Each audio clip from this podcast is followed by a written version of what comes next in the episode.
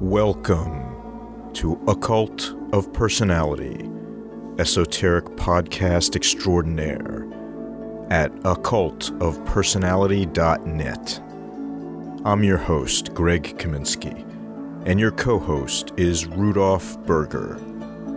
This is episode number 189, featuring three separate interviews with first visionary artist Mani C. Price and then author, musician, and more Derek Hunter.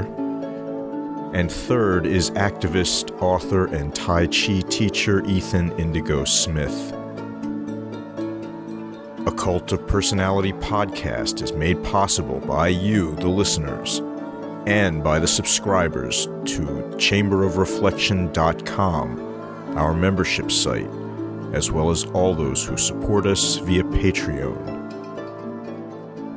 This episode is also generously sponsored by Grove Argentum, a grove of the goddess in New York City and a member of the Fellowship of Isis.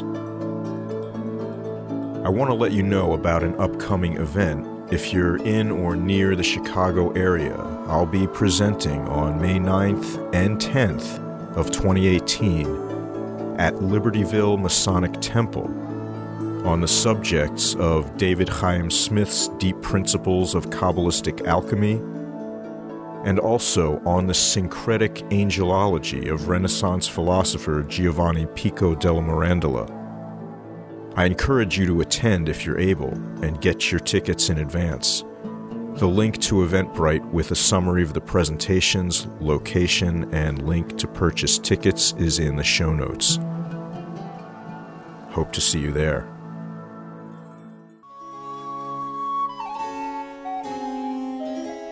On May 1st, 1776, Adam Weishaupt founded the Order of the Bavarian Illuminati. Weishaupt's goal for the order was to elevate society with the virtues of public education, the ideals of the Enlightenment, and the general liberty of humanity. In short, Weishaupt sought to illuminate the world. Now, over 240 years later, and for the first time in history, the collected works of Adam Weishaupt are being professionally translated into the English language and published in a 24 volume set produced by Malta Minerval Editions to celebrate the 242nd anniversary of the Order's founding, we are pleased to announce Volume 1, Number 1 of the collected works of Adam Weishaupt will be available for pre sale at maltaminervaleditions.com beginning in May 2018. To learn more, visit them on Facebook and Twitter at username Malta Minerval or at maltaminervaleditions.com.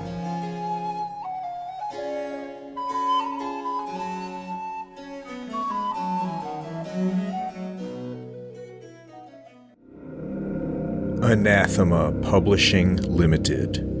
Quality occult books and contemporary esoterica. Established in 2011, Anathema Publishing aims to provide superior literature in content and form by creating a trinosophic relationship in troth and gabo between publisher, author, and reader. Anathema Publishing produces refined books for the true bibliophile on topics ranging from Gnosticism, traditional craft, alchemy, Hermeticism, witchcraft, to Luciferian theosophy. www.anathemapublishing.com.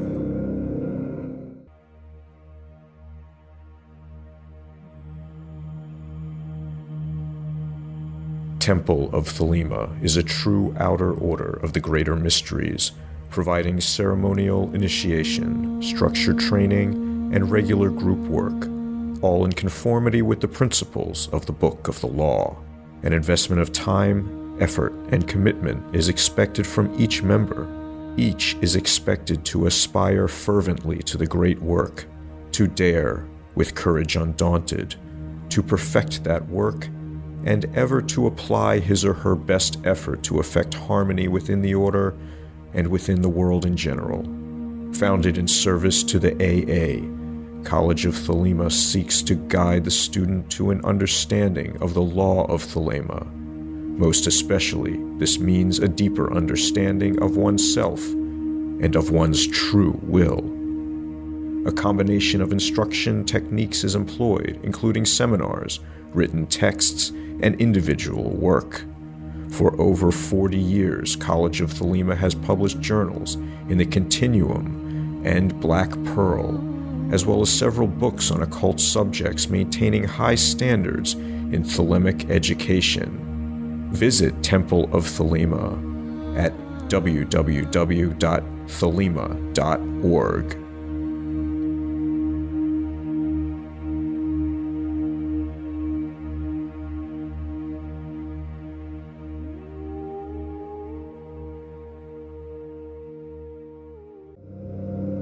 Occult of Personality podcast is also sponsored by Miskatonic Books, an online store that focuses on the esoteric, occult, ceremonial magic, Freemasonry, Rosicrucianism, witchcraft, the Golden Dawn, as well as dark fantasy, classic horror, and supernatural fiction. They carry books by all your favorite esoteric publishers as well. Just visit miskatonicbooks.com. Now, first up is an interview with visionary artist Mani C. Price, also known as Mani the Uncanny. That's M A N I. You can find her online at manitheuncanny.com. Again, that's M A N I, theuncanny.com. We begin by talking about the Kickstarter for Mani's project, The Unnamable, an H.P. Lovecraft short animated film that sounds phenomenal. Find the link to support her work in the show notes. And we also delve into Mani's work with spirit as she shares some of her extensive experience and natural gifts in this fascinating interview. Mani Price, I want to welcome you to Occult of Personality podcast. Thank you so much for joining us. It's a pleasure to speak with you. Thank you. Uh, it's a pleasure for me being here. So, you're also known as Mani the Uncanny, and you are a visionary artist, and your work is pretty extraordinary for anyone who hasn't seen it. Obviously, they should check it out. Your website is manitheuncanny.com. And um, maybe you could probably better describe your work than I could for the listeners. Sure. Um, since we are doing a, I should mention that we're doing a Kickstarter um, and it's launching in April 19th. Uh, I am now doing an animated film um, based on the memoir of uh, Frank Belnapius Long uh, memoir, uh, The Dark Side. Um, so that's something that uh, I'm also a filmmaker. I'm an animator, um, and that's something that I'm going back into right now. That's my new phase right now. Um, but my work predominantly has been the occult and the erotic. And if you want, I can go delve into more about that. Well, sure. I think that would be great. But before we do, maybe you could tell us a bit more about the Kickstarter project because that sounds pretty fascinating. Sure. Um, like I mentioned, it's launching on April 19th, and it's based on the memoir. And the animated film is uh, a traditionally uh, animated uh, feature that uh, is going to be five minutes long, and it's going to be about the conversation between Frank Long and his uh, best friend H.P. Lovecraft, and they're having a discussion about the supernatural. And this was something that really sparked my interest in a way that uh, most people, when they hear obviously the you know they think of the mystique of lovecraft and the people that surround him and this is going to be more of a take on yes we're talking about the supernatural yes we're talking about the macabre and uh, the the ethereal but this is focusing on two people having a very human and uh, very intimate conversation as friends together and that was something that i want to uh, through the medium of animation versus let's say live action um, have this be the focus that uh, I don't know, I just wanted to bring them back to life. Mm-hmm. so we're having mm-hmm. it like a film noir feel to it. Oh, nice. So the, background, the backgrounds are being done by um, an artist friend of mine, uh, Justin Wolfson. His uh, work is phenomenal. And if you um, if you go on to the Instagram right now, which is um, Instagram.com uh, slash the unnameable movie, you can see that uh, we have already a lot of the artwork and uh, teasers uh, set up for people to take a look at right now. Nice. That's fascinating, Mani.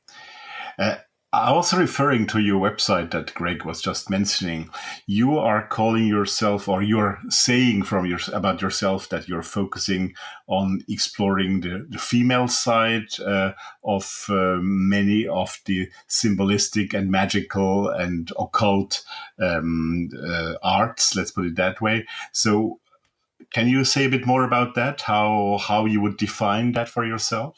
Um, I'm obviously very influenced by the decadence and the symbol- symbolist movement, and uh, most of the artists like the turn of the century going into like the 20s and 30s. Um, Lovecraft being one of them. Um, on the, the, the shorter end of it, um, so like Oscar Wilde, and um, it's the the the thing that I kind of pull from that that um, I wanted to focus on was the surrealist aspect of it and kind of like using the symbols of um, you know the archetypes that we know already like like in mythology like whether it be Juno or Jupiter and kind of bring that about within my working especially when I'm doing uh, specific workings with uh, clients. Um, and that's going into like spirit boxes and you know astral natal uh, uh, portraitures. And if a client is sitting down next to me doing i wouldn't say a boudoir painting but more like um, this is like a true portrait of them. Um, this is me of course looking at their natal chart and everything that i kind of um, sit down with the client get a feel of them the spirits that are around them who's in their spiritual court and show basically like a reflection the mirror them and tell them like this is um like to, to manifest things from their life to bring about you know what they're exactly looking for when they come to me for that. So this is all the stuff that I, am kind of bringing to the table and um, putting into the work. And i know we can um, kind of go here and there and everywhere um, so yeah. Yeah it's pretty extraordinary to be able to um, to see with the, with the vision of, of that and then reflect it to someone in such a way that is able to transform the way they see themselves is pretty amazing. Thank you. When I look at your work, a lot of it has a, a really strong aesthetic feel, like it's like a, a, a visceral, evokes like a lot of uh, feelings, emotions, um, very strong aesthetic sense to it. And I'm curious how your maybe family background, your exposure to religion, and your cultural background and where you grew up, how it all affected your work. Well, I'm a New York City based artist. I am both Puerto Rican and Irish Scottish. My father was Irish Scottish, my mom, PR. And I grew up Roman Catholic. Mm-hmm. And mm-hmm my mother kind of um, kind of uh, gently to me and my siblings explained um, our our religion, which was Lukumi, um, Santeria, that you know this is where you came from, this is who you are, this is our family spirits, um, and she taught me tarot in this kind of same similar vein. Uh, that be, not to jump ahead, um, but when it came to um, my family spirits and my sp- family spirituality, um, the way that uh, my mother uh, put it towards me, she was like, "We do not discuss this outside the family. This is something just for us. Other people won't understand. Um, so don't go saying this in school." And she treated very. Uh, it was a very private matter.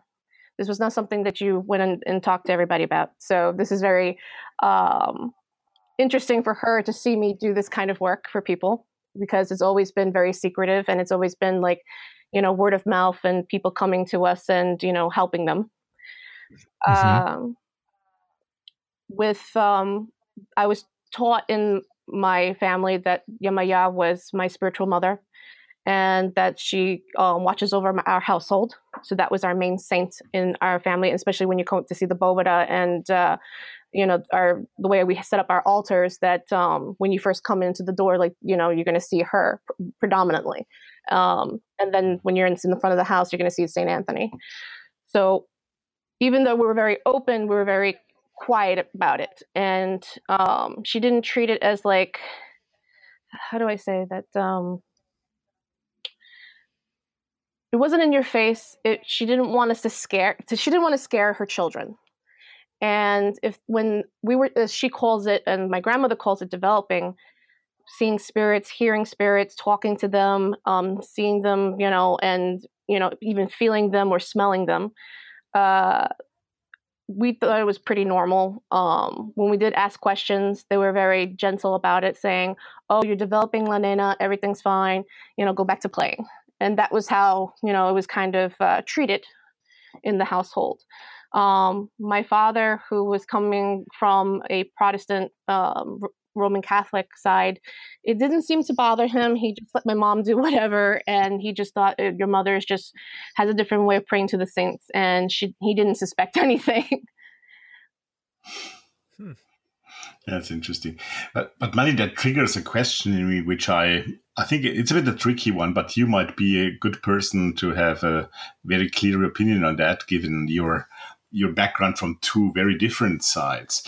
Um, we sometimes hear that in in the occult uh, work and also in the arts, um, you can only really live a tradition or use a tradition, let's put it that way, if you have a personal background rooted in that tradition. And uh, there are others who think, no, you can also, in within the occult traditions, choose the ones that fit to you, even if you don't have that uh, ethnic or or uh, uh, traditional background. What's your What's your take on that? Um, the funny answer for that for me would be both. Why do I say that? It's ultimately not my decision, your decision, or anyone's decision. It is ultimately spirit's decision. What they if they want to work with you. Um, you may have worked with a spirit in a previous life they might have worked with your ancestors and that's why they choose to work with you if they are even uh, part of your lineage or your ancestry, they will work with you as well. Or even, you know, if ancestors will just work with you, that's it. Um, if it comes to Lukumi, it's similar. Um, those it depends on those. Um, some will call them outsiders, and I've I've heard um, look, I, have even experienced prejudice within the religion, and it, it, goes both ways. And I understand why, because they're very secretive, they're very protective, and it's an oral tradition. It's a very beautiful religion, and I can understand the the, the wanting to protect it and uh, the the fear of you know people scamming. And look what happened in the eighth, you know, uh, during the spiritualist movement at its height. You know, Houdini came in and he, uh, you know, went to court because there was so many frauds, and we now have laws because of him. You know, it, it's something that uh, it's again, it's ultimately up to spirit. That's my opinion on the matter. Um, and again, it's only just an opinion because that's my experience working with spirit. Um, because I have um, those who are from a totally different background, from let's say a, a, very Nordic or Celtic background, and they may have one or two um, African spirit next to them because maybe they were married into it. They have their children who are from that lineage, or that spirit decided to work with them for specific tax uh, task but it, it's ultimately up to spirit because you cannot force spirit to do you know that's the other thing. I, I call it spiritual Pokemon that they seem to like want to catch them all. And that is the wrong way to go about it. When it comes to spirit, you should stick to three tops. That's the main workers that you're working with, like your protector, your oracle, and um, I wouldn't say uh, your healer. And um, that's one of the things that they teach us um, when we're um, when we're starting to be initiated uh, into the religion that they talk about you know who's your guide who is your the one the healer spirit who you know helps to give you prescriptions or help people in the readings like this is what you need. You need a baño you need um, a floor wash. You need this that and the other or you need to have a rogation or whatever um, and they will communicate that through you. So you have like different helper spirits that are next to you um, and so on and so forth. So that that's m- my opinion on the matter Okay, yeah. Okay. Very, very interesting point, yeah. of, view, point yeah. of view. Interesting. Interesting is right. Um, Mani, it's one of the things I find fascinating is you are, uh, how would I say it? You, you, the way you come across speaking about this is so much more self assured and experienced and, um, confident about it than a lot of people I speak with on these matters, which is not to say that they're not those things as well, but certainly don't uh, convey it in the same sense. So the feeling that I get uh, listening to you talk about it is you're you're far more well versed in this than many people, and um, one of the things I'm curious about is if you are able to sort of if you pick up impressions or messages from spirit or what have you um, only when you are open to it or does it happen at other times as well when you may be unexpecting? There are so many ways to go about that. Um first and foremost again it's up to spirit if they want to talk to you um, they talk to me and my family because we are family. It's like talking to, uh, you know, your your son or your daughter, going, you know, if you go in that door, you're doing something, you know, that's not good for you. Like for example, mm-hmm. um, and they will speak up when they need to, or they they they feel that it's very important. It's not all the time. It, it's only when it's crucial, mm-hmm. and uh, especially when you're sitting down doing something for a client or someone that's coming in. Um, or family members or whatever and they they i wouldn't say whisper in your ear but they kind of like give you a heads up. Uh, what else should i say on that? Um as to all the time? No because again um i i know this to be definitely true. Spirit goes on vacation. I know that's not discussed. Um no one wants to admit it. Um and that's why i don't understand how readers can be always on all the time and I can understand if they're just reading the symbols, but if to have spirit next to you, there's a, a way to go about it, and you have to call them, and um, they will let you know if you're they're next to you, and uh, you you have to be humble and uh, upfront and say, listen, I don't think we could do this today. I'm not feeling anything or whatever. Let's reschedule because if you are not 110 percent, um, you're gonna get sick. By the way, because um, you're going to leave yourself open. There's so many things involved um, getting yourself prepared, um, whether it's doing reading, seance, lamec, uh, lamessa, whatever, you know? So mm. there, there's a process. And, um, and it involves a lot of energy too. And because spirit also, they have to use energy. They're using the water that uh, you're using. It's not just for scrying. That water is for them to speak you know when you put the glass there when you put the, the candle there that is for them for elevation for their for not for yourself but you know for them and that that's energy that's for them um mm-hmm. just just mm-hmm. to give an example um i mean like it's in the myths where you know odysseus is going to um you know the island and he has to make sacrifice and he has to make a pit and uh, cut the the throats of all the of the ewes and, and the cattle because that blood is used as the energy. That is the payment. That is the sacrifice. That is what the, the spirits are going to talk forth because that is life. Of course, in our modern day civilization, we don't do that. So this is the, the closest we can because we live in this time and era. But yes, uh, spirit does go on vacation. Um, they come when they want to, and um, I shouldn't say it like that, but it is true that they they go dormant and if you're working with a particular, they go. that's yeah, vacation. That's the best way to, to explain it or call it. Uh, they will take a break with you. You they need a break. You need a break, and uh, or it's not their turn. It's another spirit's turn to talk with you and work with you. So it's like a rotation and a cycle that I've seen as well.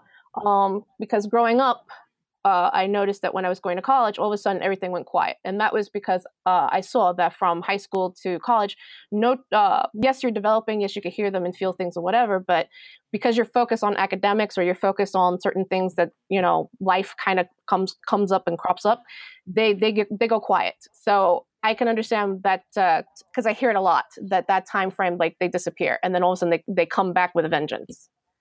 And the 30s are like the major ones as far as I know. I'm feeling it. Um, yeah, my late 20s, going into my 30s. Now that I'm going to be 35, um, they've been very talkative. Now it's kind of petering off because I just had. Uh, I that was the other thing. Um, at least for my family, when it comes to pregnancy, uh, they definitely go quiet. Mm. They um, how do I put this? When you the experience that I felt when um, uh, it's going to be probably too, it's probably going to be TMI, but when I had the first two, um, and it was miscarriages, uh, there was nothing. I didn't know that. Um, but you go through a cleaning process. Uh, spirit doesn't bother you because they consider you um, dirty, filthy. You have to go through a cleansing process, and it's understandable. So for the birth of the pregnancy of my son, that process, it was very interesting because I was still able to work, whereas before I was not. So I was still was able to do uh, readings and uh, do cleansing and such, and I was surprised by that, which I don't recommend, by the way. It was just interesting that um, that had happened that way. Hmm. Yeah, so that's my experience on it. Hmm. Thank you for sharing you know uh, many artists in general who are not relating like you do to spirits for their inspiration uh, they would also describe the situation uh, uh, a bit in a similar way that some days the inspiration they would probably call it is not there um, and some of them then have certain techniques to be able to create anyway but maybe not as on a high level as they would wish to, but they are still able to create. Can you translate that feeling also into the way you get inspired by well, spirits? Well, a good example that I just recently had. Um, I about a month ago, I had a dream with I assume it was my mentor spirit. Um, but that's the other thing. Uh, spirits will take on the form of friends, family, and people you know, because it could mean that they're a spirit in that person's court that you need to, to talk to, that there's some situation, or that is the symbology or um, that's how they get your attention. So or, not they come in gently that way. So this way not to scare you or uh, because they need to get a message across. So they're not going to scare you being like the archangel michael. He might come in as something else entirely like uh, your best friend your mother or whatever. Just to give an example. Um, in this case this mentor spirit had come to me as a friend of mine.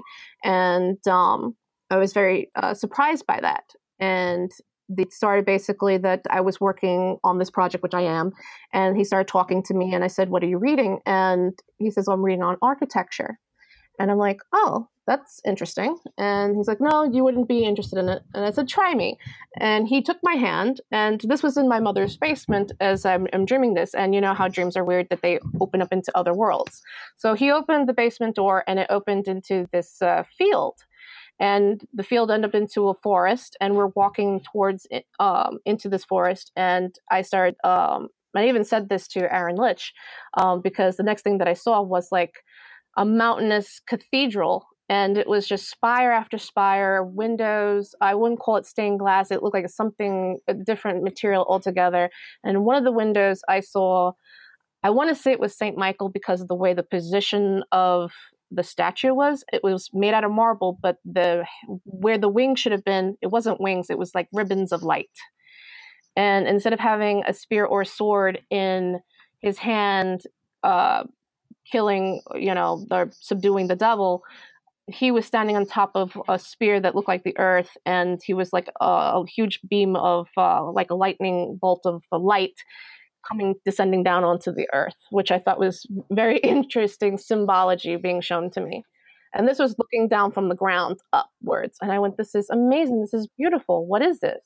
And I said, Where are we? Oh, what is this place? And he says, The beings or entities that are allowing us to be here are not here right now.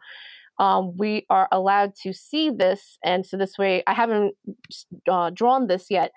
Um, but they wanted you to to see this for yourself so this you could you could draw this at a, a, later time. So please remember as much as you can as we're here.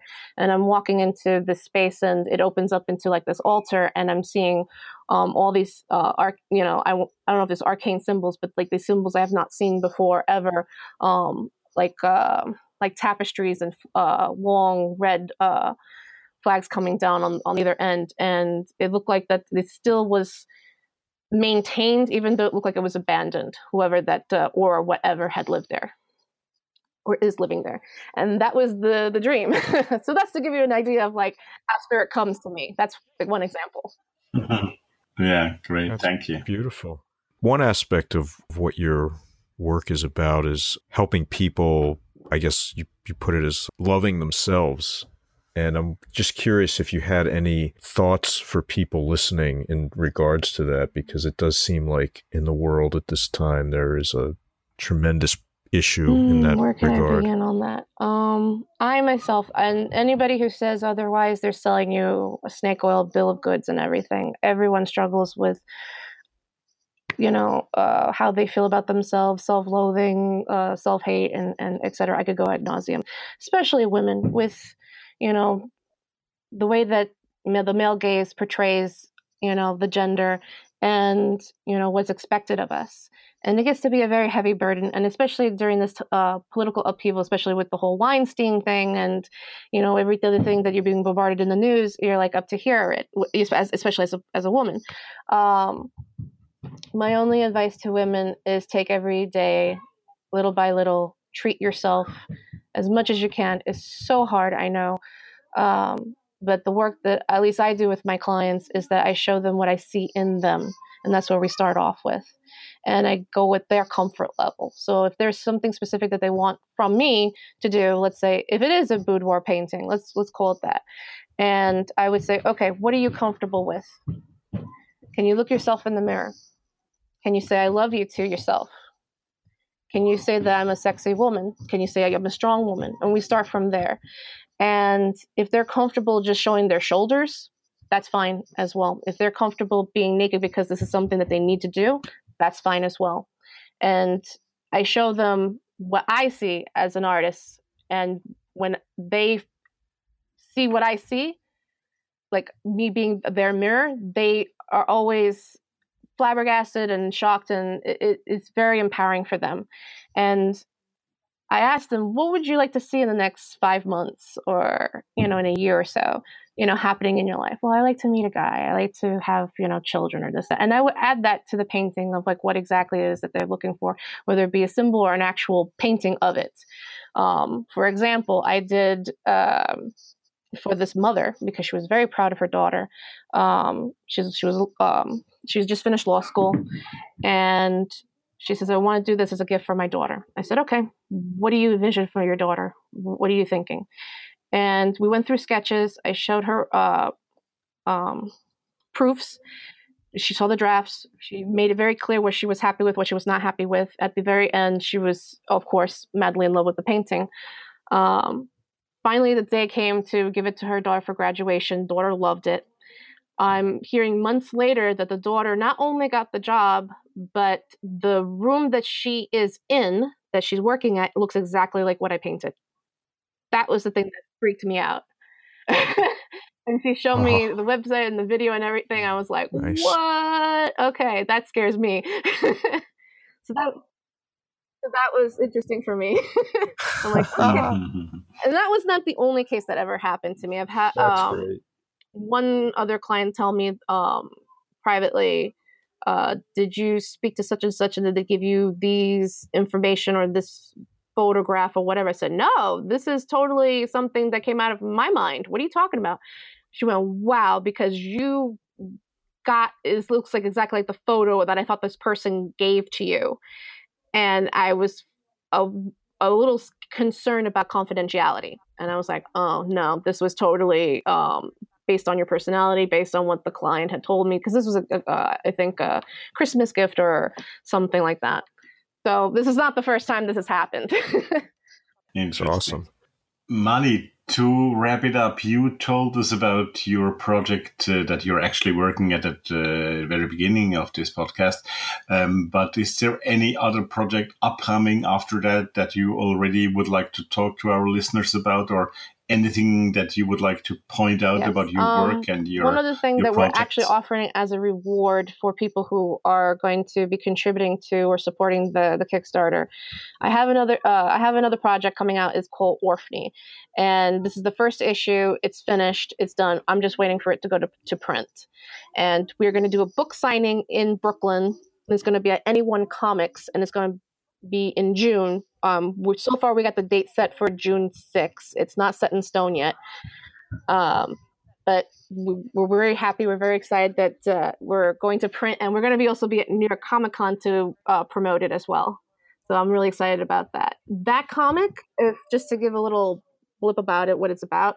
Um, as you can see, my dreams are pretty vivid. So um, this is actually based on the, the, many dreams that I have, and I think people are going to be in for a, quite a, uh, an emotional and a visual roller coaster. I'm hearing very good reviews about it thus far. Um, people reading it and looking at the the first uh, 16 pages of it. So I can't give too much of it away, but just to um, summarize what it's about. Um, it is about this girl that she is on like a spirit spiritual quest to find Psyche's box and retrieve it from the god Hypnos because it's her birthright. And her mentor spirit is not all that he cracks up to be, and she has to uh, fight a few obstacles, including uh, the fact that he has a death curse that she has to lift off. That's a cliffhanger now. Good. yeah, and that's a good one. Look forward to that. That um, sounds great.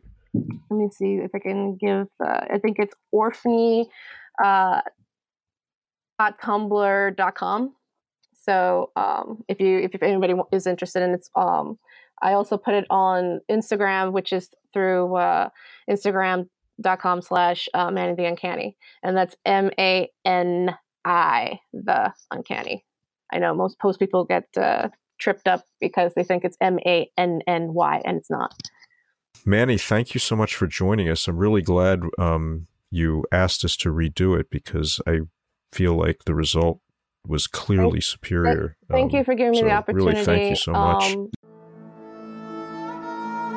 Next, we have the one and only Derek Hunter, an author, musician, and practitioner of tarot divination who's developed his own philosophy and way of living called Love Chaos, and described in his 2014 book of the same name. His newest titles include Life and Blacklight White Dark. You can find Derek Hunter online at www.chaosriddler.com.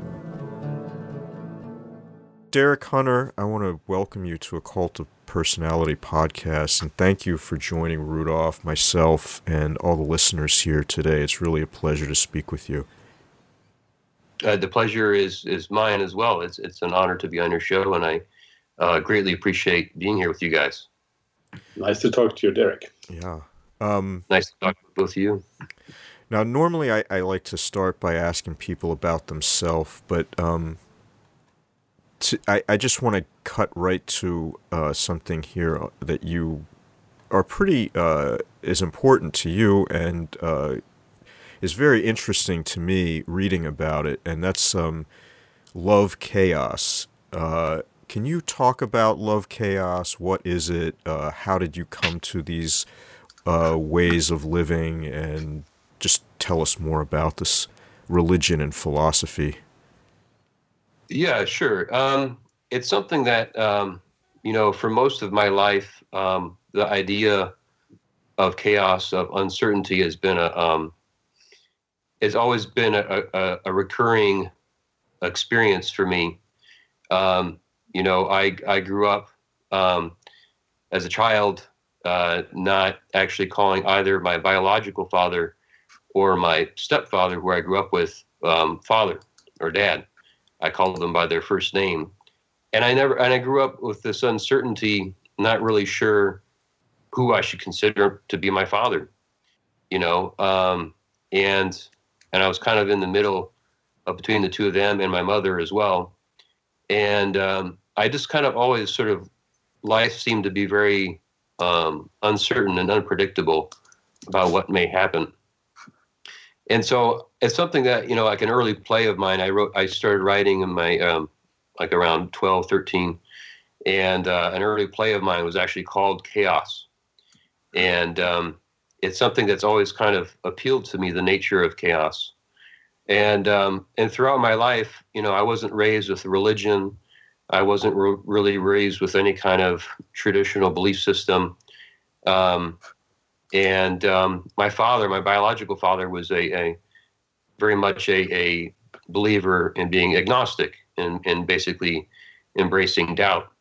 And that is something that I became, found myself um, embracing as well, um, in, in, embracing doubt, embracing being agnostic. And uh, I went through different phases of my life and was always searching for some kind of truth, somehow like the deepest truth that I could find. And I went through different phases. I was a Christian for a year and a half, two years. I was a, a political peace activist for a while. Um, you know, I was into Satanism for a while. You know, Anton LaVey's Church of Satan, and um, you know, different things. I was into existentialism. I just always kind of like tried to find different ways of living and believing and philosophies that appealed to me, and um, and then uh, getting into the occult, into Aleister Crowley, and to Austin Osman Spare, and um, you know, there's just a lot of different um, things I've explored, and I kind of came to the point where I, there's so many different people who came before me who I appreciated and who I, I loved their their lives and how they saw things. But um, I just sort of felt like there there needed to be an expression um, for this philosophy, which I've I've been basically feeling my whole life was that basically life is chaotic, and um, and in, in in that context of, of chaos, it was important to um, focus on love and love for other people and love for myself, and um, that basically that's the origin of like, you know what, I, I'm just going to go ahead and start this thing and do it myself and live it on my own terms um, and share it with other people. And um, it kind of, it, it, it, it, a lot of this philosophy of love chaos is found in my work, in my writing, uh, in my music that I do as well, and my practices um, with tarot readings and the practice of magic. Um, and it also too in the work that I do as a counselor and helping I help uh, um, guys who are coming out of prison and who are inmates, um, but we actually call them students at the place that I the facility that I work at, and I help these gentlemen who um, have lived extremely chaotic um, lives. Some of them have killed people. In fact, a lot of them have. Um, and I try to help them to reintegrate into society and so, what informs my work in, in that area as well is my own philosophy uh, philosophy of love chaos, of of living in this chaotic universe that we find ourselves in, but um, fo- focusing as much as we can uh, on love. That yeah, thank you. Really great. Yeah. yeah, there's certain elegance to it. Yeah. Derek, you just mentioned tarot, and also when one visits your website or biography, tarot seems to be quite an important part of your day to day work and life. Could you say a bit more about the relation between love chaos and tarot divination as you see it? Yes, definitely. Um, I, I, um, going back to my father, he used to do my tarot reading at least once a year. Um, and he um, he he did it in the style of the Celtic cross and the traditional style of tarot reading, um, and um, it was uh, even years before I got into the occult. Um, he would do my tarot reading, and it was a very important part uh, of of my growing up, and um, it, it so there's a personal connection and one of the things that he felt was important to do when, when doing tarot readings was um, to see the, the, the cards as, uh, as psychological tools um, so that whatever one can find that would be helpful in each of the of the cards, uh, it would be helpful to that person psychologically and whatever wherever they're at in their life, whether it would be a relationship that they have um, with um, their partner, family member, or with work, or their um, ambitions, or whatever it may be. Um, first and foremost, they were kind of seen as psychological tools. So whether or not you know they were really real entities or beings or represented something from another world uh, was uh, not necessarily uh, important. What was important was how can these these cards be used to help the person psychologically. Um, so that was one of the, the, the, main things for me, which I, I continue to use when I do readings for myself or for other people. Um, the other thing which I created was a, a different way of doing the um, tarot readings. And um, where basically I provide two different paths for the person. Um, and these two different paths are like options. Uh, they can go this path or they can go the other path. And um, that is really important for me because um, I'm more about possibilities, I'm more about alternatives, and using these two different paths as a way to think about um, the person's life in a way where um, they're considering like you know life doesn't have to be one way; it can go either way. Um, so that's for me. You know, I, I really feel like Aleister Crowley's deck is probably my favorite deck out of all. So I, I always use the Thoth deck uh, and feel like it has a lot of truths to it. Um, and it is a, a deck that has a lot of power and a lot, it's extremely dense deck. Um, and of course, now I, am I'm, I'm studying uh, the the Sola Busca Tarot, which you know, the Game of Saturn was an amazing book on. And uh, it, what's interesting to me is how the the Sola Busca Tarot has seemingly has no relation to the Kabbalah uh, whatsoever, and um, that is interesting, you know, uh, because so much of what we know from Crowley and others uh, really seem to focus on that issue. Uh, but yeah, for me, the tarot is extremely important, and I, I, you know, I created a music album on it where each of the, uh, based on the on on the Thoth deck, the 22 trump cards, I made a, a electronic music adaptations of each of the uh, of the cards in the deck, and find musical expressions of it. And that experience of creating that album based on that on the tarot was uh, a very interesting experience because I, I, found, you know, new layers of it by by um, experimenting with sounds that got me into different states of, of, of consciousness um, by the use of the of the deck. So, uh, for me, the tarot has a power to it which is amazing, and I, I will continue to use the tarot for the rest of my life. Yeah, thank you. Derek, I think you're a tremendously creative person. Um, from Thank mu- music to visual arts to writing. Um, and I really would like uh, you to tell listeners about the works of fiction you write.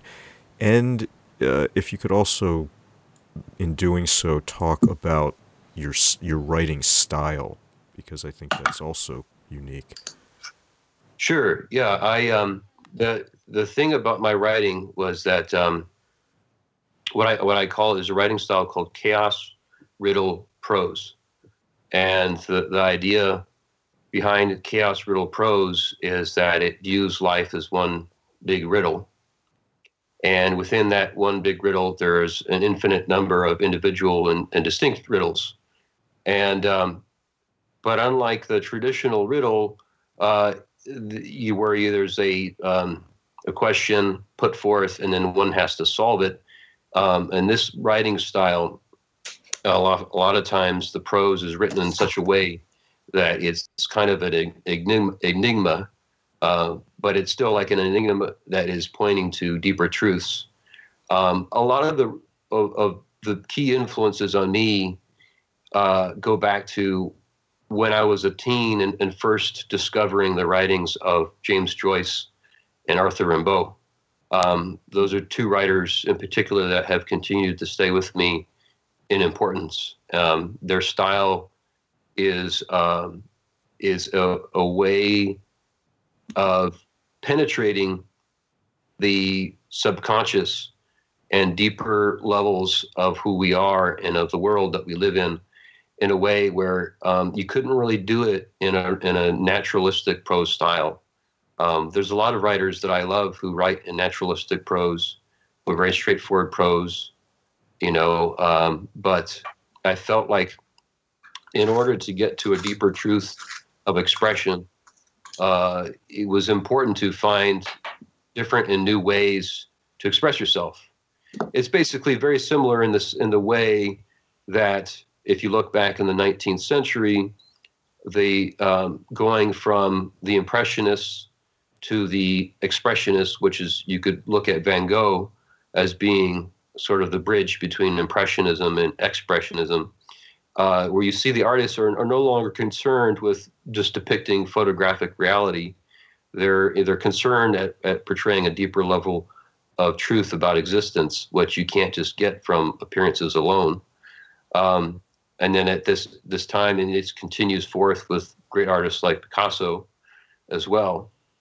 And so the visual arts, um, I think, are more known for experimentation of form to get to different to deeper levels of expression. Mm-hmm. But when it comes to the written word, uh, well, it is known. Like you have artists, people like Arthur Rimbaud or um, you know Andre Breton and the and the surrealists uh, who who were very much about penetrating the subconscious and and dream states, um, or the Dada, you know, you know, movement as well, and Jarry, and there's different writers for sure that can you can point to Mallarmé, or you can say that hey, there's there's people who are really trying to explore form to get to something deeper but I think for the most part, most people would say it's true that the, the visual arts are, are, more considered that way.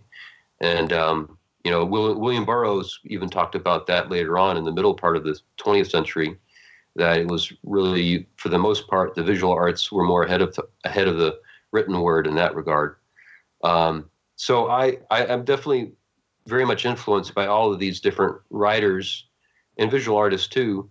Um, and I felt like it was important because uh, reality is again going back to love chaos is really unpredictable, um, and as we are are going into the 21st century, we're finding that. Um, just a lot of unpredictability uh, experiences are happening from politics to um, to religion to um, cultural norms to sexuality um, to you know gender you're finding so many different things which were considered norms before which are no longer norms and uh, and as technology continues to advance at, a, a, faster and faster rate our lives are becoming more and more unpredictable so i felt like it, it was important in a way with the writing style that i have with my works of fiction to to basically reflect um, the nature of reality.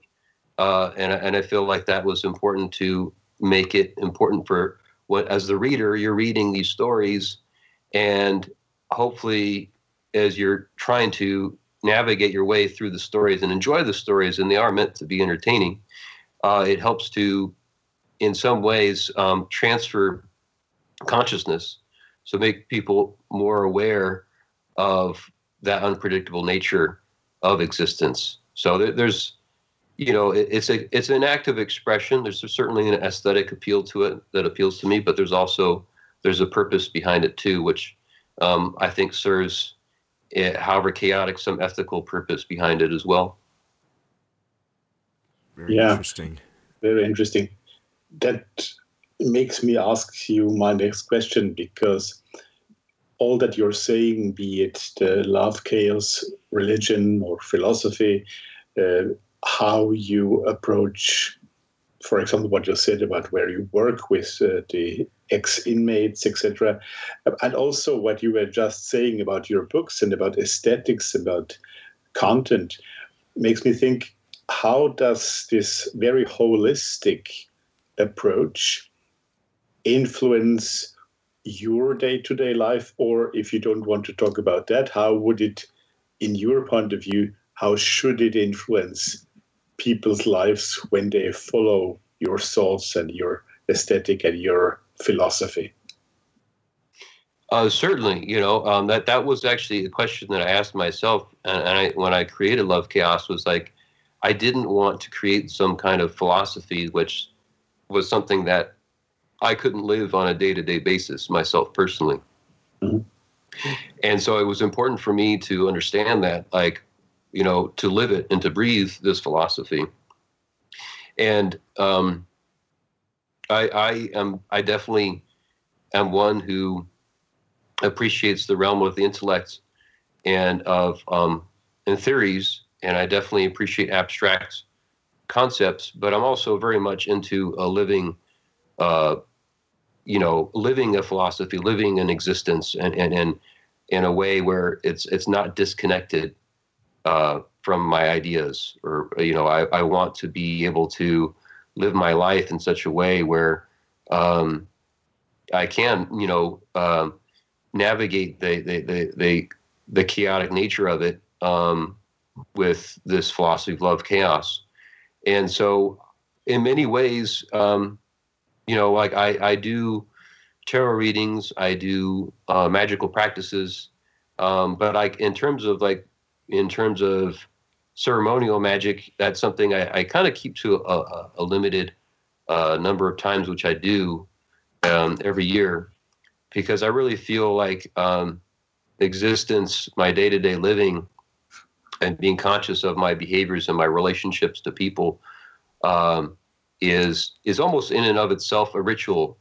Um, when you see the the people in front of you um, the relationships one ha- one has with them in a I don't want to say a sacred way because then that kind of just brings in kind of a whole other uh, level to it. Which I you know again being agnostic, I try to stay away from being too overly spiritual, I guess. But um, basically, in importance, you know, um, this comes back to my I think my existential background is is really you know trying to live my my life as if you know today could be my last my last day on this planet. Um, you know, trying to get as much as I can out of living. Um, you know, uh, it was really brought to my just full on. It went back in 2005 when my son was born. Uh, he was born three months after my my grandmother uh, died, and I watched her die in front of me. And then three months later, uh, my son was born. And then three months later, after that, my father, who was my best friend, um, died un- just completely out of the blue uh, of a brain aneurysm. And um, I, in six months, I saw the beginning and end of life, uh, and with the people that I, I really probably, you know, cared about the most. And um, it just forced me to kind of uh, see just how um,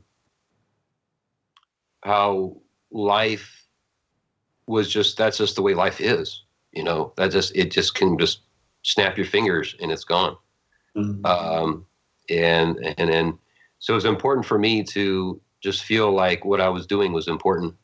Uh, and so in that way that is how I, I, I, I live love chaos in that sense and, and help and i really feel like i've a lot of worth and value in helping other people. Um, so it, it, it, may seem odd because when one reads my fiction, it doesn't seem overtly uh, preachy.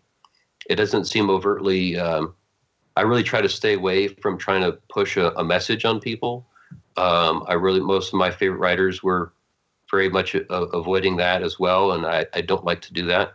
But for sure, there is like a purpose to the work that I, my writing, my books do have a purpose to them, um, and um, and in terms for people who would want to live a life of love chaos, you know, um, it's something that is something that I have uh, done with other people who could have a very different background.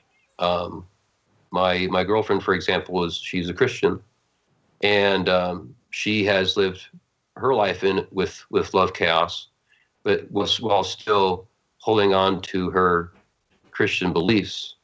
Um, and um, my fe- my feeling is that for love chaos, it is something that people can do uh, with a different with different philosophies as well. It's not something that has to be exclusive; it can be inclusive.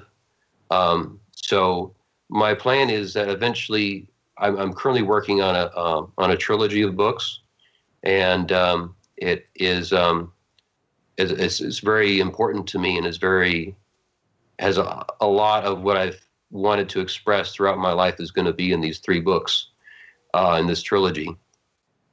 And uh, but once this trilogy is done, my plan is to pursue uh, Love Chaos in in further in further detail, and um, with three steps in particular.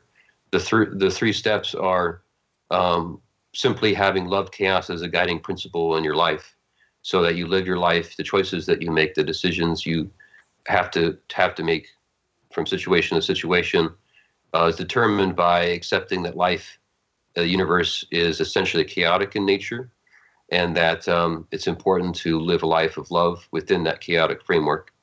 Um, then the second step would be to uh, use psychological tools uh, to help oneself to be more aware of oneself, to where your own emotional, you know, states, um, and and to be able to find tools to help you deal with those things, to deal with those issues, psychological issues, and then only only then, only then, by the time you get to the third step, will there be the magical practices involved.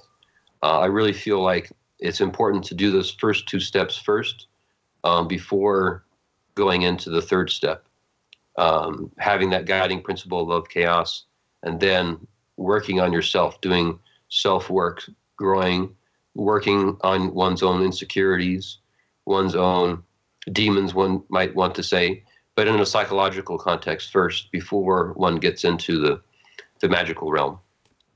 Yeah. Very true and wise. Yeah. Well, Derek Hunter, it's been an absolute pleasure to talk with you today, and thank you again for sharing about yourself and your work. It's uh, been completely my pleasure. I have been. It's been an honor being on your show, and I, and I really love your guys' show. It's it's it's an amazing show. So, my, the honor is all mine being on here. Thank, thank you, you, Derek. Thank you. Third, we have an interview with activist, author, and Tai Chi teacher Ethan Indigo Smith. You can find him online at facebook.com slash 108zone. And the link to his amazon.com page is in the show notes. We talk with Ethan about Tai Chi, the esoteric symbolism of the number 108, the duality of polarity, and more. All of these subjects are detailed in the books he's written. Ethan Indigo Smith, I want to welcome you to Occult of Personality podcast and thank you for joining Rudolph, myself, and all the listeners here today. Peace on earth. I, want to thank you so much for having me. I'm, I'm honored to speak with you and be involved. Yeah. How's everything? Excellent. Um, it's really uh, glad to talk with you, and I'm I'm thankful that you contacted us about your work. Um, why don't you give people just a little bit uh, more background into how you came to your path and what it is that motivates you? Well, I think like a lot of people, I like to separate myself from my parents, but I am very much the combination of my parents. Um, in a lot of manners. My mother uh, was a nurse, and my dad is a farmer. So I really approach my writing in hopes to kind of feed, in this case, consciousness rather than. Uh, uh, you know, with vegetables or so forth, and and also um, heal. Um, and uh, I, I feel like um, expansion of consciousness and healing, um, and with that strengthening of, of uh, mind, body, spirit is uh, my main focus. Whether um, I my, my, subjects that I've written about are um, very serious um, to uh, satirical, but they all focus on raising consciousness. Excellent, thank you. Ethan, on the website talking about you, it presents you with the words activist, author, and Tai Chi teacher. And um, I'm curious in that link, which I personally like a lot about esotericist and activist. How would you define that for yourself? Well, um, I've I, have i have written um, many different articles concerning activism in general and politics specifically and generally, and also uh, because of Fukushima, I became very interested in nuclear experimentation and have uh, kind of taken a, a, a, feeling of personal responsibility in exposing the elements uh, of this industry um, and really military industrial complex uh, uh, arm of excuse me um, so and i've also participated in different um, uh, protests of, of various sizes um, so I, I, like to think i'm more so an activist with the pen because that happens to be where my strong podium is, I guess.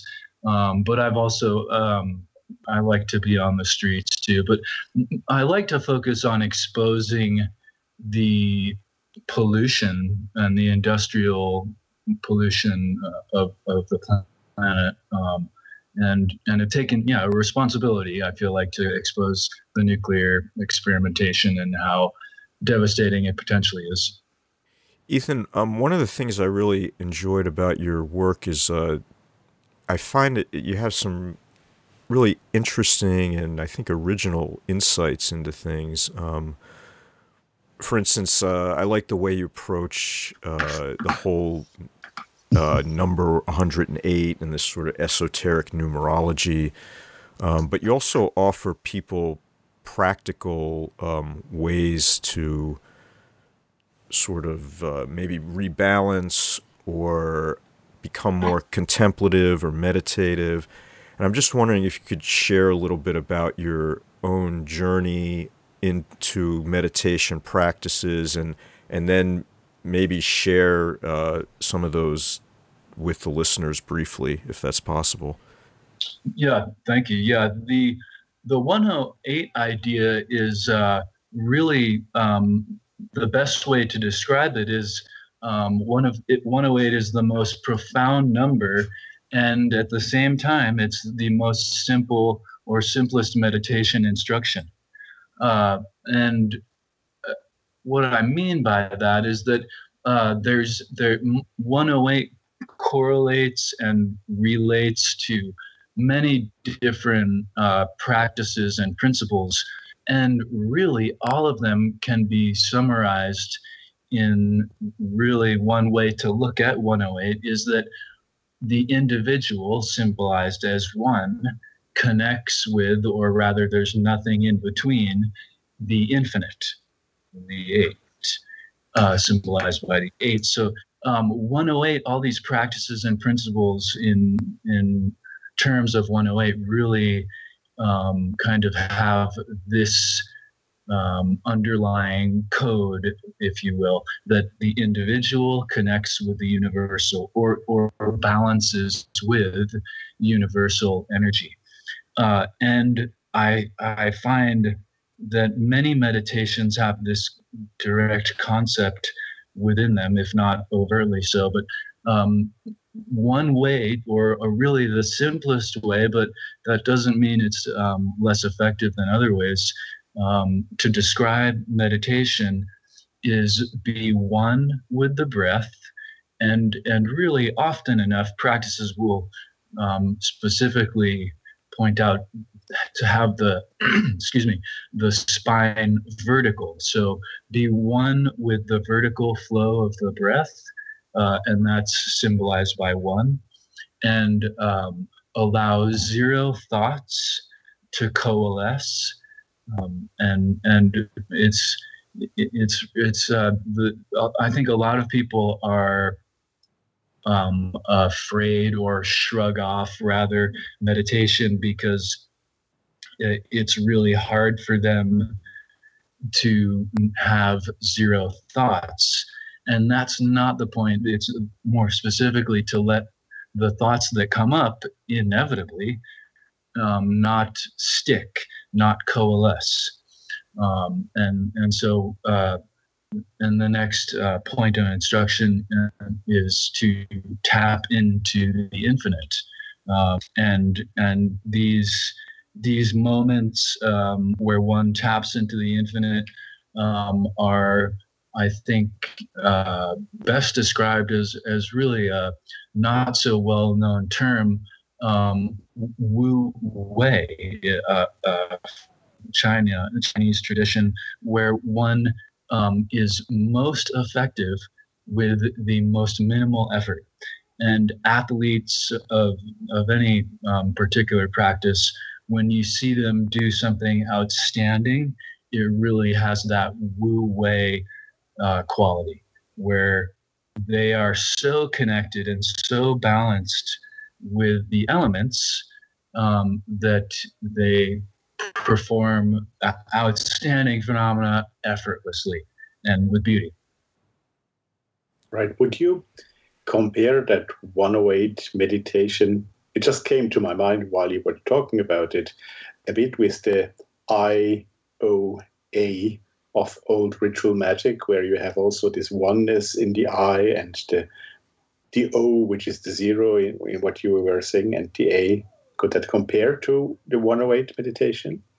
Well, you know, um, uh, that heart, heart um, what comes to mind when you mention that is really another element of 108 I found is that it is uh, a magical instruction or an instruction for magic, if you will. Um, and so uh, the first uh, the first thing one does is accept um, and uh, put together everything as one. Um, and uh, the next the next step is to kind of um, stir it up, right? And this is really allegorically put forth in the uh, stories that contain witches' brew, where they um, mix it all up. So um, acceptance um, and then uh, concentration, um, and then transmutation into the infinite. Mm-hmm. Um, so that that is what sort of comes to mind, um, which which has this 108 kind of construct, and also activism itself, whether it's magical or direct. You really have to okay understand and accept what's going on um, before you transmute it.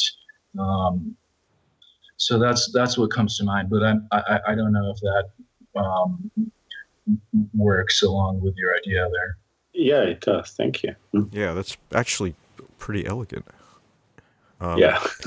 and and really, you know, it it's um, the 108 I 108 idea is really, you know, you nailed it. It is elegant. It it brings together a, a lot of uh, esotericism and metaphysics um, in a really grounded manner, and also in a manner that uh, kind of um, lends unity to humanity. Um, uh, in other words, that all traditions and divergent cultures share phenomena through this vibration that comes forth as 108 and and further uh, also the other ideas um, the matrix of four and the geometry of energy also contain elements of this same vibration, whereas uh, peoples recognize uh, this this uh, quality. Right. Yeah. Could you say a little bit more about? Um, you use this term "matrix of four, and I think I might know what that is, but um, I'd really like to hear more about it. um, it's it's uh, uh, begins with really um, any number of divergent cultural phenomenon, um, be it uh, yin yang or om, or even uh, the you know the culture of the cross.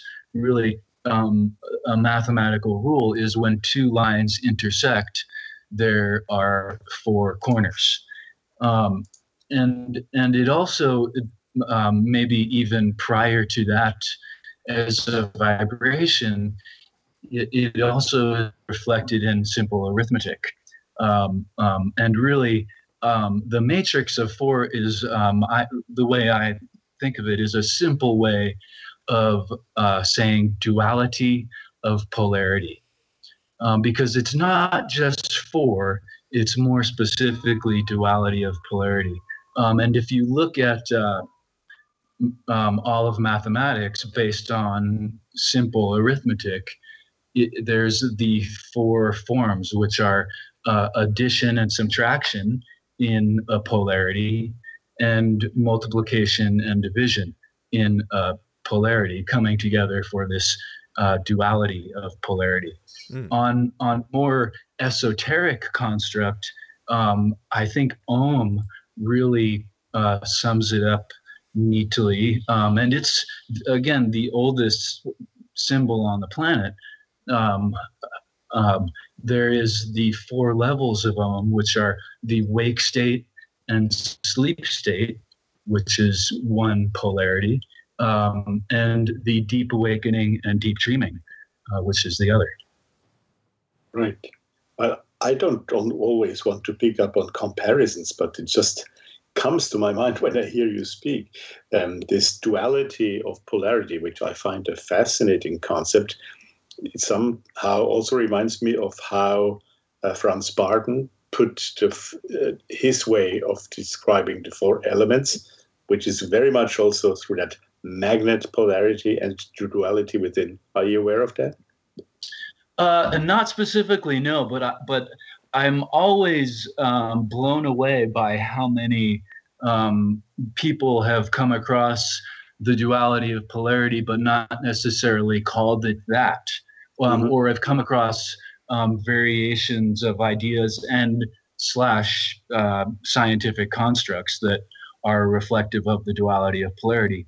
Um, and again, the yin yang concept, which is you know uh, that symbol represents the Tao, which Taoists basically say it's kind of the thing beyond all other things that is the vibration that everything unfolds under right and and the yin yang has the uh, the main two polarity a main polarity rather of the yang and the yin and also have the more subtle uh, polarity, the the yin within the yang, the little dots, uh, and the yang within the yin. Um, so so I, I, it, it it constantly unfolds, and it, I find that it's a really useful tool in understanding everything from um, social uh, news to to really esoteric uh, and and but but grounded um, ideas. Yeah. Now, Ethan, you're a Tai Chi teacher, and I'm just wondering if you can share with us and the listeners a little bit about that tradition and what practicing it uh, does on a on the different levels, like physical, psychological, spiritual. Um, well, you know, just just because I have 108 on my mind while while talking with you, um, 108 really transforms as a depiction. Well, there's in the long forms of of Tai Chi, there are 108 movements, um, in many of them, not all of them.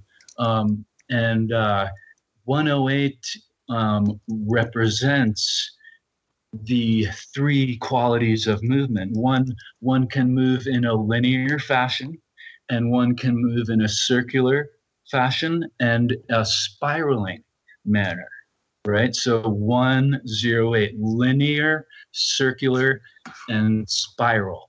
Um, and, and all of martial arts and Tai Chi being a martial art uh, has these movements um, within the forms and uh, the function. Um, and then also, there is just like so many constructs of 108, I, I dare not say all, but just like so many constructs of 108, there is the unsaid, which in this case would be stillness. Um, so in Tai Chi, there are really um, all kinds of practices to unfold these qualities of movement. And even though there are 108 movements in the long forms, the 108 is, I think, a manner to communicate the quality, not the quantity. In other words, the way to move from linear to circular uh, to spiraling. Um, there's some really simple movements in Tai Chi. And also, there's some really simple principles I think that are really helpful for people in life. Uh, but but the the quality really um, in the body and mind really unfolds through practice. It's one of those things. Um, like with uh, other martial arts, there are belts and there are uh, ways to confirm uh, experience and so forth. With with Tai Chi, there's no belts. It's kind of show and proof. Let's see how how how much you've been practicing. Um, so uh, it said uh, it's not the form; it's the practitioner of because it's about moving in that kind of manner. The 108 idea. Thank Great. You. Yeah. As a uh, unfortunately, final question. Um, I would like to ask you about the book that I think you published in 2014, which has been called or is being called The Complete Patriot's Guide to Oligarchical Collectivism. Could you tell us what oligarchical collectivism is, how you define it? In, in 1984, Orwell's main character, Winston Smith, comes across a book in that fictional world. And it's said, he doesn't get to finish it, but it's said that uh, it's the book that empowers individuals in that very much institutionalized world. And it's called the uh, uh, the guide to oligarchical excuse me no the, the theory and practice to oligarchical collectivism and orwell nails the description of what is often labels labeled as fascism, as uh, plutocracy or corporatocracy, um, and he calls it oligarchical collectivism, which is certainly a mouthful, but it it nails the situation. And rather than getting into a definition, the the best way to uh, depict the idea of oligarchical collectivism is as uh, the pyramid system, right? And so all these different chunks of the same pyramid system are in themselves an oligarchy, right? Um, a system of the few over over the many, mm. normally as exploitive as the local elements will allow, or as steep in a pyramid manner as as people will allow and and each chunk of oligarchy comes together in this oligarchical collectivism which is sadly worldwide mostly and uh, it it involves uh, you know means of exploitation uh, of the many for the few essentially yeah yeah thank you it's very interesting and I should have And- known about George Orwell. Sorry, but thank you for clearing us up. No, no. Well, it's it's one of those things that's interesting because many different phrases and words um, are now uh, common in the collective consciousness from Orwell's book, but the O word, oligarchy and oligarchical collectivism, are somewhat diminished. Um, so it's not you; it's it's a collective construct, and I think a purposeful one. um, so so the complete Patriot's Guide to Oligarchical Collectivism uh, that I wrote is kind of focused on engaging and empowering individuals over institutions, and I really take no side except for the side of the individual, and so. Uh, um, I get blasted by the left and the right for being too far one and the other. So I think I, I maybe nailed it. Seems to be a good sign. yeah, it's a happy medium, I guess. Yeah, yeah. Well, Ethan Um, Indigo Smith, uh, it's really been a pleasure and honor to speak with you today. Um, I just wonder if you had any final thoughts for uh, people listening. Well, let's all let's all try to uh, as as we seek to change the world, first change ourselves. Focus focus on on building our own consciousness, and that really elevates everything around us. Well said. Sounds good, yes. Yeah. Thank Thanks you. so much for having me. My, my honor to speak with you guys. Thank you.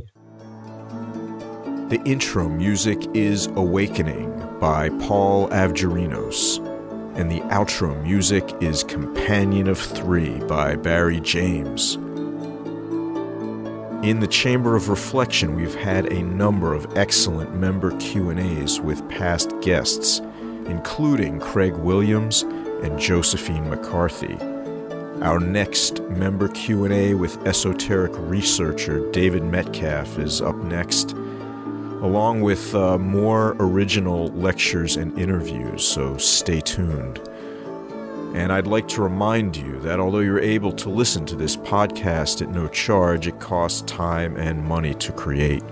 We ask you to support our efforts and the creation of future podcasts by joining the membership section at chamberofreflection.com or subscribing via Patreon at patreon.com slash occult of personality. And if you're already supporting the show or have done so in the past, my heartfelt thanks, and I salute you. Until next time.